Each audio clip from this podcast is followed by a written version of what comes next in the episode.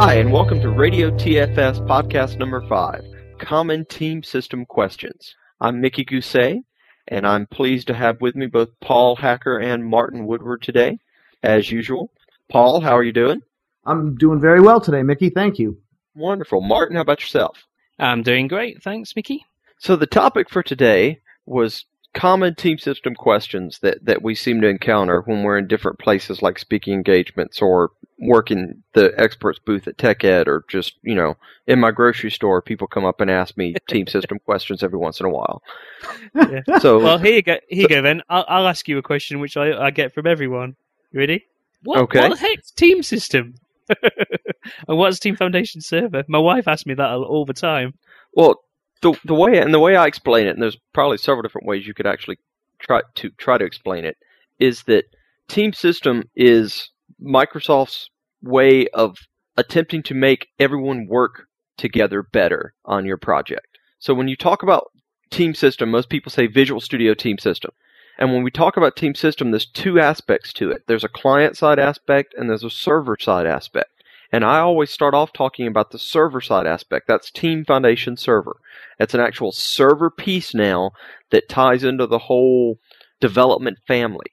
And Team Foundation Server, you know, gives you, as we've talked about in previous podcasts, all kind of things version control work item tracking it's really the glue that holds everything together it's really what provides the communication aspect and the tying everybody together so you have Team Foundation Server on the server side, and on the client side, you have Visual Studio Team System. You have the different versions of Visual Studio. Now, most people have seen, you know, knew there was Visual Studio Standard, there's Visual Studio Professional. Well, now you have editions that are even higher up on the chain than Professional. You have the Team editions, which, you know, there's four different Team editions. There's the architecture, development, testing, and database. And all four of those team editions have tools in them to help people do their job better. It's more than just the base, here's what you need to write code. It's got extra tools to help your developers or your testers. And then you also have Team Suite, which is all of those tools rolled into one. So when you talk about team system, it's really this kind of ecosystem of both client side applications and a server side app that when they're all tied together allow your team to communicate better and function better and work better together. Cool, good answer. Um, now, Paul, uh, Mickey mentioned there about the different, you know, the different editions of uh, a Visual Studio Team system that you can buy, you know, the, um, and Team Suite. People quite often ask me, you know, for advice on which one they should buy. What What do you say to What do you say to people about that? You know, I, it, all, it all depends. Um, it depends on your environment. It depends on the number of people in your environment. Do you wear multiple hats? Things like that. So if you're, um, let's take the scenario of a rather large environment where you may have um, separate DBAs and and um, developers and architects and uh, testers or QA group, things like that. Um, the from the architect point of view, I mean, the architect tools have never gotten a lot of good traction um, but there are some good tools there. So if you're in the architecture role, the application architecture role, um, you may want to look at that set of tools. Um, they'll seem to offer you um, the best bang for your buck when it comes to TFS. Um, if you're in the developer role, that's the one that gets a little uh, iffy, depending. Um, I, as a developer, prefer the tester tools because it offers me a lot of the testing op- uh, abilities that um, I would want to have as I'm developing um, my software, especially my websites. Um, but again, there's a set of developer tools that is strictly geared for the developer and has things like code analysis, unit testing in there, uh, uh, and those types of things. So, um, from a development point of view, if you feel that that's your needs only, um, and you have a separate tester group, then you could give them the developer edition. And then again, the testers could have the tester edition. Um, which gives them the ability to do things like web tests, uh, load tests, uh, unit tests, and uh, create their own generic tests, use some tests that they already have out there in the organization. Uh, so they can do test case management. Um, so if you're in the tester role, QA role, I would suggest that. And then um, the DB Pro role um, would go for any of the DBAs or database uh, folks out there that um, want to manage and version control their databases. So the DB Pro Edition really offers a lot to that that role. Now that said, you may be in a more small if you're in a small smaller organization. Like I have a client right now that they're the poster child. I call them the poster child for TFS. All their folks have a, a product called Team Suite that Mickey mentioned. They basically allow all their developers to have the whole gamut of products. So each person has the tester, the DB Pro, and the de- and the developer edition um, that they can use. Uh, so again, if you're wearing multiple hats and you decide that, oh, I need the tester tools and the developer tools, then at that point you start to look at the cost of those things and say, okay, well, the two products together cost about as much as Team Suite. Does it make more sense to just buy Team Suite for these people? Um, because at that point, you know, you're getting a lot more for your, a lot more mileage for your dollar there. So again, like I say, it all all, all depends um, on who you are and what your role is and, and how segmented they are, and you know, do you wear multiple hats? So um, that's that's the kind of answer I would give most folks. That's a that's a good answer. That's a good answer, Paul. You've you've hit most of the basic topics there. I want to point out real quick that if we don't cover a question that you have, or you'd like to provide us any feedback or question, hit us up at radiotfs at gmail.com. You can also hit our website at www.radiotfs.com to be able to subscribe to the podcast in either iTunes, Zune, or your podcast client of your choice. So, Martin, I have a question for you that's mm-hmm. been that I've heard before, which is why can't I find Team Foundation Server on MSDN? Ah, well, this yeah, this is one that caused quite a bit of confusion, especially when uh, Team System first came out. Uh, Team Foundation Server, um, a little guide to Microsoft naming conventions. Um, if it's called Server, then you pay for it. If it's called Services, then it's free. So Windows SharePoint Services you get for free, but SharePoint Server you have to pay for. So the the, the hint there is Team Foundation Server you have to pay for it. It's um, a thing that Microsoft um, spend a, an awful lot of time on. Um, you know, that they add to add a lot of functionality for source control and work item tracking, those sorts of things. And uh, if you were to look in the, the marketplace, you know, a cost of TFS, what is it nowadays in dollars? It's, what is it, two and a half thousand dollars? I think as a Just as a for a server, and then correct. about five hundred dollars per per per user. So they have a notion of client access licenses. Um, and if you just wanted a client access license to hook into TFS from, say, Visual Studio Professional, then that would cost you $500. But if you've got one of the Team Suite editions, then you get the client access license included for free. So, um, that's the main reason why it's not in tier. that's the main reason why it's not in MSDN. Previously, Microsoft did have a kind of a kind of policy that you know if it was um, uh, a tool, then we'll, we'll, we'll throw it into MSDN. You know what I mean? We'll just chuck it in there. Um, but that was they were put in there so that people could develop with them, you know, and develop against them. They weren't. They're not supposed to be there to use. Uh, there's a couple of exceptions. Visual Studio is the obvious exception. That's one you you, you know you use to develop things with. And Office, I think you're allowed to use Office if I remember rightly, like one yes. one machine.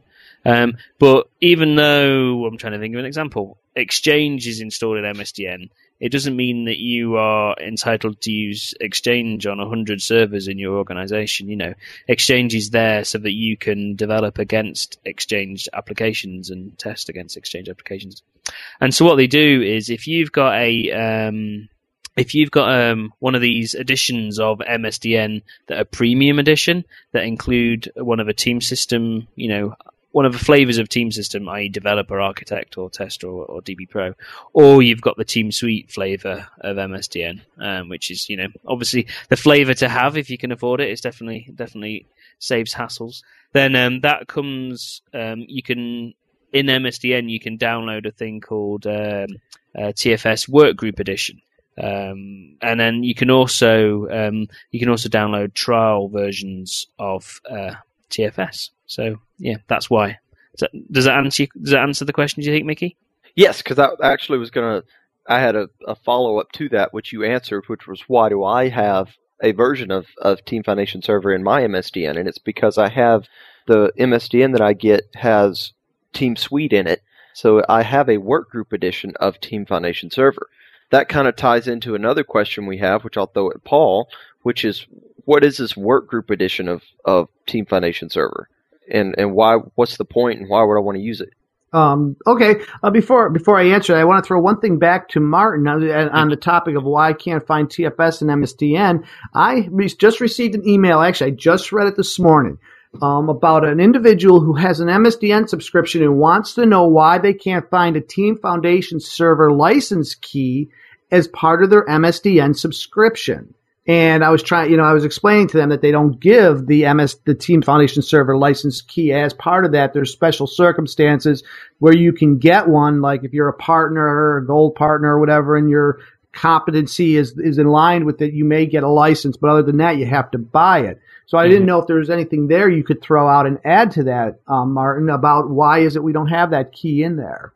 Yeah, basically because um, Microsoft wanted to make some money on it, and, okay. and um, you know it provides uh, more value than they consider they're charging for it, and and that's certainly been the case. You know, with every company I've worked on that have done TFS. Not I'm a developer, you know, I'm not to, I'm not going to justify pricing policies or things, but um, yeah, it, it's definitely um, less expensive than com- comparable commercial products in the marketplace. Right, uh, because it's and, one of those few products. Oh, I'm sorry it's one of those few products you don't get a license key for in MSDN. Yeah, yeah, because if they, yeah, if they did give you a license, then probably nobody would buy it. You know what I mean? And, and nobody right. would. Uh, a lot of people would be using it by mistake, thinking that they were entitled to use it as part of MSDN when actually they're not. And so the compromise was to have a trial version of TFS, which is you know a, the fully thing version, and this TFS Workgroup edition what is Workgroup Edition? You know, one of the things to make clear: Workgroup Edition of TFS is a five-user limited version of Team Foundation Server. It's exactly the the the same as the rest of the code. Um, it's just limited to five users, um, and that limitation is done by you have to actually put put those five users in a group called TFS Authenticated Users. I seem to remember it is. Is that right, Mickey? That's correct. Or valid yeah. user. TFS valid users, right? I can never remember, but it's, it's a bit like that. And um, the workgroup mode or workgroup authentication, um, that's that's the you know way of authenticating in Windows where you don't actually need an Active Directory lying around. And the problem is, is that uh, workgroup mode and workgroup edition sound awfully similar. They've both got the name workgroup in. Again, that's that's due to Microsoft naming conventions, really, I guess. Um, Workgroup Edition can be used in an Active Directory environment. Those five users on your TFS instance, they can all they can all be in Active Directory if you want to. Or they could actually be another way of using doing authentication in Team Foundation Server is to just store the users in the local users and groups. You know, if your machine's not on Active Directory, um, the, the, there's many, many downsides of that. They're a lot harder to manage, and also you have to have passwords synchronized between, like the server has to have the same username and password as the client. So I really, really don't recommend that. You know, for any organization of any size, I would strongly recommend it. TFS works a lot better when it's talking to Active Directory. Um, other things with Workgroup Edition, it actually, um, we mentioned mentioned earlier about client access licenses. Um, with TFS, if you wanted to use TFS, you know, the full version, and you um, and you wanted to connect somebody who wasn't using a Visual Studio Team Suite version, then they would need a client access license. Now, that, with Workgroup Edition, that comes free with uh, your MSDN, you know, if you if you've got one of the Premier MSDN versions, um, that includes five users, and they don't all need CALs. Um, so that's that's something to bear in mind. The, the the problem with it is, I mean, workgroup editions are a it's a great way for people to get started with TFS and see if it works for them in a small team, um, and it's fantastic for developing plugins against TFS. And you know, we use TFS Workgroup Edition loads to um, as little test instances of TFS. Um, to be able to, you know, test our integration works with Team Foundation Server and various other things. Um, the problem is, is that that sixth person costs an awful lot because now, now you've got to go and buy the full version of TFS and make sure you've got CALs for everyone. You know what I mean? So one to five is you know is included in MSDN, and then that sixth person costs you. You have to go and buy the full version, which is two and a half grand, and so that's a problem with it, and the fact that people get confused because of a name. So Okay. I hope that helps. Well, that was oh, that does help. And I actually, uh, to second what you say, I use Workgroup Edition a lot um, on my test VPCs and other things when I'm testing things out because it's just pretty easy to to spin up and test out what you need to test. yeah, and uh, Now- like, that that's why they include you know that's why they, it's included what I mean to help that sort of thing, and that's also why they don't include the full version in MSDN because they give you a version that you can write integrations with and develop against, which is this workgroup edition, rather than having to give away the free version, you know, the full version, which and then everyone might not realize they're supposed to pay for that. Exactly. Now, another question that we have is Visual Studio 2005 and Team Foundation Server 2008 compatibility. Are they compatible? Can I use Visual Studio 2005 with Team Foundation Server 2008? And are there any gotchas out there? Do, do you mind if I jump in on that one? Is that all right, Paul? Yeah, sure. Go ahead, Martin. So, um, basically, yes, they're compatible. so, uh, Visual Studio 2005 is compatible with, you know, 2008 TFS and TFS, uh, and vice versa. So, Visual Studio 2008 works great against TFS 2005. Um, there's only one area where you have to worry, um, and that's around the build stuff. I mean, we've talked about build in an earlier podcast, um, but the the build functionality was hugely improved for 2008, and, and there was um, uh, one of the ways they improved it is by adding a, a load of new functionality around triggers, you know, so you can set up continuous integration or schedule builds and those sorts of things. But the the 2005 client just didn't have that, you know, that that code in to produce the user interface for that functionality. So what what they've ended up doing is a 2005 client can, if you're using Team Build, Team Foundation Build, um, a 2005 client can do all the sort of stuff you want to do as a two as a client of the build. You know, you can check build results and um, view builds and that sort of thing. Uh, but what you can't do is create a new build. You know, administrative tasks um, around Team Build 2008. Um, so what what you would need to do in in those cases is um, a few people on the team. And there's not many, you know. It's not often you create a new, completely new build. You know, mostly you just run them, which you can do fine from 2005. Um, so um, yeah, you need to install Team Explorer, uh, Visual Studio Team Explorer, which is the TFS client on your on your machine. And if you don't have a Visual Studio 2008 version installed on there already, then it'll install a little, you know, a little shell of 2008 for you that you can run side by side just fine with Visual Studio 2005. But that'll allow you to administer all your 2008 uh, builds. Apart from that, from 2005, 2008 just looks the same, smells the same. Apart from it's a bit quicker. So uh, I would personally recommend that everybody, you know, everybody upgrades to 2008 at the earliest available opportunity. TFS 2008. And let me point out something here that I got confused on when when 2008 initially came out is that if you have Visual Studio 2005, Team Explorer 2008 does not integrate into Visual Studio 2005. Only Team Explorer 2005 integrates into Visual Studio 2005. And Team Explorer 2008 integrates into Visual Studio 2008. So if you're running Visual Studio 2005 and you have Team Explorer 2005 installed, you can you can access a Team Foundation Server 2008 from that version of Team Explorer 2005, but as but as Martin mentioned, you have limited functionality in some respects as far as build goes. But you can install Team Explorer side by side to have all to have access to everything you need in Team Foundation Server 2008. And that's actually the answer, Mickey, to a question I get asked a lot, and we we we hadn't mentioned it today. We weren't going to cover it today, but that's um, people install Team Suite, you know, Team System 2008, and and they go, well, where's Team Foundation Server? How come I can't see it? And that's because exactly what you mentioned that you can't, um, you know, that you have to install on top of Team System. You also have to install the two, the Team Foundation Server client, which we call Team Explorer, which um, you know allows you to do that connection and gives you all that collaboration functionality. So. Yeah, that's a great point because people get confused on that. They think it's part of it. And uh, just to chime in here real quick, that um, in the past, the, the Team Foundation server or Team Explorer was on the Team Foundation server install disk, which it still is. Uh, but you can install or you can download from Codeplex both the 2005 and 2008 Team Explorer standalone tools. So in 2005, somebody pulled it out, repackaged it, and put it out on Codeplex. And then the same thing with 2008 is you can go out there and download just that. So if you can't get it on uh, the disk that has the, the install on it, you can actually go out and just download and install the standalone client um, if, if all you need to work with is even just a standalone client.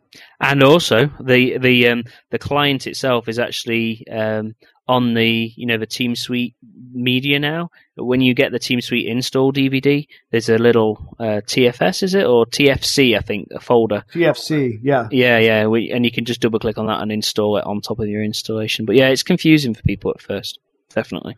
All right, so uh, on to our next question, which is, can I migrate, Mickey? If you could take this one, can I migrate uh, from my SCM work item tool that I currently have, whichever one that is, can I migrate that into TFS? Yes, it all depends on how much effort you want to go to. Um, there are, if you're using, say, Visual Source Safe or even even ClearCase that for like say version control, there were tools provided for 2005 that I'm assuming have been updated for 2008 that would migrate that information into the Team Foundation server for you. Now, some things to consider during that migration is do you really want to migrate all the history or do you just migrate the latest information and then set up a machine somewhere in the corner of your shop where you keep the old version of the version control system running so you can view history? And what we found for the most part is you want to go with that second option migrate the latest information and then keep a separate machine somewhere running that old program of the history because we were finding people that had 20, 30 gig database sizes for Visual Source Safe and the actual conversion program would run for a week at a time and still not finish. So you you do but you do have that ability. In fact, there's a, a toolkit out there, the what is it? The Team Foundation Server Migration Toolkit it's available on Codeplex that you can download that's supposed to help you as far as being able to write your own tools to do these kind of migrations. So the ability is there, the extensibility is there, but it's probably going to take you a little bit of time to get it to work just like you want to. And to save you some time, you may not want to try to move all of the history of an item. That's a it's a great point. I mean, people often, you know, they really they really struggle with this. Uh, do I need my old history there? And um, is a great place to be if you can, you know, take the moving to a new system as a point from from here onwards. I'll use my new system with a current, you know, with with the main, uh, you know, with our repository, uh, but I won't use it uh, for history. I'll go look at my old system because the the number of times you have to go back to the old system get less and less as time goes by, and yeah, it, uh, you can also there's lots of tends to be features depending on the source control system you're coming from that that aren't there in TFS, and you have to figure out how you want to organize your repository, you know what I mean? Or, or there's features that are better in TFS, like sharing, for an example, with SourceSafe. People would use sharing all the time, and some people would use it for, as a, as a kind of poor man's version of branching um, which TFS supports properly, but other people would use it as kind of kind of like a symlink, you know, in Unix terms, where they want mm-hmm. source to appear in a different place, and TFS doesn't currently support that, you know, and so they need to think about different ways of organizing that. Personally, you know, I would I hate the use of sharing in that way because I think it's very confusing and you're better off doing it in, you know, like a build mechanism or something like that. But anyway, yeah, I think that's great advice. The other thing I was going to mention about work item tracking stuff is um, that Excel is a great tool for migrating, you know, work item tracking data over. Uh, w- while there is a this great API for doing it in .NET, you can't be just exporting your old repository as a CSV file somewhere and then importing it into TFS. I found that to be by far like you know the easiest way I've found, but I don't know what you guys think. I'd agree with you there. Yeah, yeah. I, I, have a question on that um, that may come up, and so I'll, I'll just throw it out here. Um, mm-hmm. What if I work uh, with CMMI template and I'm a CMMI certified shop, and I have to pay attention to things like auditors and, and that?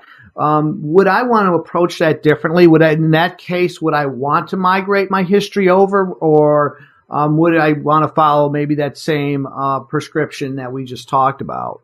So, okay. Um, I, you can whether you're CMMI or not. I don't think affects that decision. You know, I think um, is all about making sure you have control and you you know you you've documented your procedures and you're following the procedures you've said you're going to follow, and that you have repeatability. You know what I mean? That's that's what CMMI is all about. And most, you know, SOX and all these sorts of things, always. Mm-hmm things that people are afraid of. It's just, do you have a process and do you follow it? And TFS is great for giving you, know, helping you with your process and helping make sure you keep following it and um, that you document as you go along. The the decision about keeping repository history or not is more um, more about are you you know do you have to pay a lot to keep that old tool lying around? You know. Uh, that sort of decision, um, ra- rather than uh, how much is it going to cost me to keep my tool lying around versus how much is it going to cost me to migrate history over? It is it, it's that's the decision you got to make purely from a business point of view. I don't think CMMI affects it. Okay, great.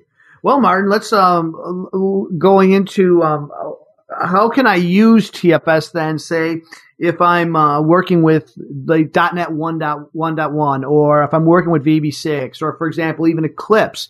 Uh, uh, how do I how do I work with TFS now? Can I even use it? Talk about throwing me up an easy question there, Paul. so uh, we'll um, .NET 1.1 and VB6 and things. Microsoft um, used to have uh, an API that people use to talking for talking to source controlled systems called MSSCCI, M S S C C I, but it's pronounced MSSCCI. And um, that was designed for SourceSafe, I think, actually. Uh, you know, and it's an API that caught that caught on, and and uh, other people use it as a way of you know hooking into uh, products. So various different IDE developers um, supported MSSCCI um, API in order to talk to a version control system. As you'd expect, Microsoft actually, um, as they invented it, they came up with a MSSCCI provider for Team Foundation Server. So if you're using one of the um, older IDEs, you know, like uh, Visual Basic uh, VB6 or you know Visual Studio 2003, something like that, um, they all support MSSCCI, and you can use uh, the MSSCCI provider, which is at uh, shrinkster.com slash uh, WUZ was Whiskey Uniform Zulu. So um, that will allow you to uh, to talk to Team Foundation server from inside of the you know an older version of Visual Studio, which is great. And then on the Eclipse side, um, uh, my company do the Eclipse integration, so Teamprise.com they do that. So I'll not plug that too much as a work for them. But uh, whereas the MSSCCI provider gives you, um, you know, like basic access to source control and work item tracking, hopefully the Eclipse integration is a bit richer and a bit more first rate. So, yeah, I, have got a question for you, Paul, but but I I got asked just the other week at a Dublin launch. Um, what's what's a team project? What should I? How should I size my team projects, and what should be in a team project? Oh, that's a great question, and people um, get confused sometimes about what, what what a team project is versus a development solution or a development project. So, what a team project is, uh, in a nutshell, is when you create a um, when you want to create a project in team system that you want to manage all your artifacts with, you create what they call a team project.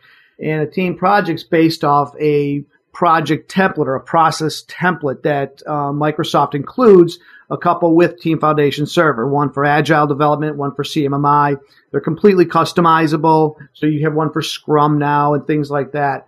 Uh, and what it does is a uh, team project is basically all the artifacts that make up um, your your your project. It's the SharePoint portal documents. It's the version control. It's the builds. It's the um, the um, work item tracking pieces. It's it's all of those artifacts that that you're going to work with on on a project. And a solution is just a, development solution is just something that's part of that project that's thrown into source control. Um, so a team project, like I said, can, can just encompasses all those different artifacts. It's a rather large piece uh, that um, you use. And when you want to um, create team projects, uh, or what you should be thinking about, I guess, when you want to create a team project is um, really, do I need this project? Because one of the things that you get with a project are every project you create is you get a, a SharePoint portal. So you have to think about as you're creating projects. I mean, you create an initial one, but going forward, as you're as you're thinking about, do I need to create more? What you need to think about is, do I need another portal? Do I need another document repository? Do I need to manage my security separately on uh, between projects? Uh, things like that. So do I need to have a separate uh, source control uh, tree for this project? So, for example, if I'm going, if I'm creating a team project for version one of my software, and I'm going to go to version 1.1 now, I ne- wouldn't necessarily create a team project there, as I would take advantage of the branching capabilities within Team Foundation Server to to work with that 1.x uh, release. If I'm going through a completely different version of my product, I may choose to use uh, a, a, new team project where I may have a new team of people that I need to manage. I'm going to have different work items, you know, different documentation is going to be available for the for that. Um, and the nice thing about creating a new project when I'm going from a V1 to a V2 is a lot of times I want to be using that same code base um, to start with as I go into my V2 product. What's nice is as part of the team project setup is I can actually decide what do, do I want to create a new source control tree or do I actually want to branch from an existing project and use that as the base to start from in my new project? So um, I would be able to uh, then use my V1 code base as the starting point for my V2. So again, it depends on what your needs are. You need to look at, you know, um, like I say, again, do I need separate source control? Do I need separate documentation? Do I need to manage my security separately? Um, and if not, then don't clutter up your team foundation server environment with, with a team project that's not necessary. All right. Well, we're gonna have we're gonna ask one more question. I think Paul was gonna ask it of Martin. So yeah. So Martin, uh, I the um, I got a question here on I deleted a file locally and TFS won't give it to me when I do a get latest. Okay, so what's that all about? What's happening there? Okay, well, uh, don't do that is the first thing I would say to you. Stop doing that. Um, Team Foundation servers heavily optimized for you know working in a wide area network, um, and one of the things they do to to minimize the amount of network traffic going over the wire is um, it uses a thing called a workspace to to maintain you know some state about um, what you've got downloaded on your local machine. That way, when you do a get latest, it, it doesn't send it doesn't send you stuff you've already downloaded. Uh, not only that, it, you don't have to tell the server this is what I've got downloaded. Now give me the latest. You know what I mean? You can just say to the server get latest, and then it, it'll give you the stuff back. The problem is if you delete a file, you know, if you go into Windows Explorer and just delete a file, or if you set a file as say read write, you know, because you want to edit it but you're not sure you want to check it out. That's that's bad because TFS the server doesn't know about it and it this workspace hasn't been updated with that in. So the the problem you get into in this case is um, say you delete a file locally, you say get latest to TFS.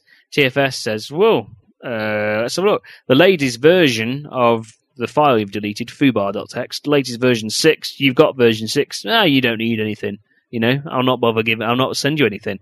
And that really confuses people at first that don't know that this conversation goes on between the server.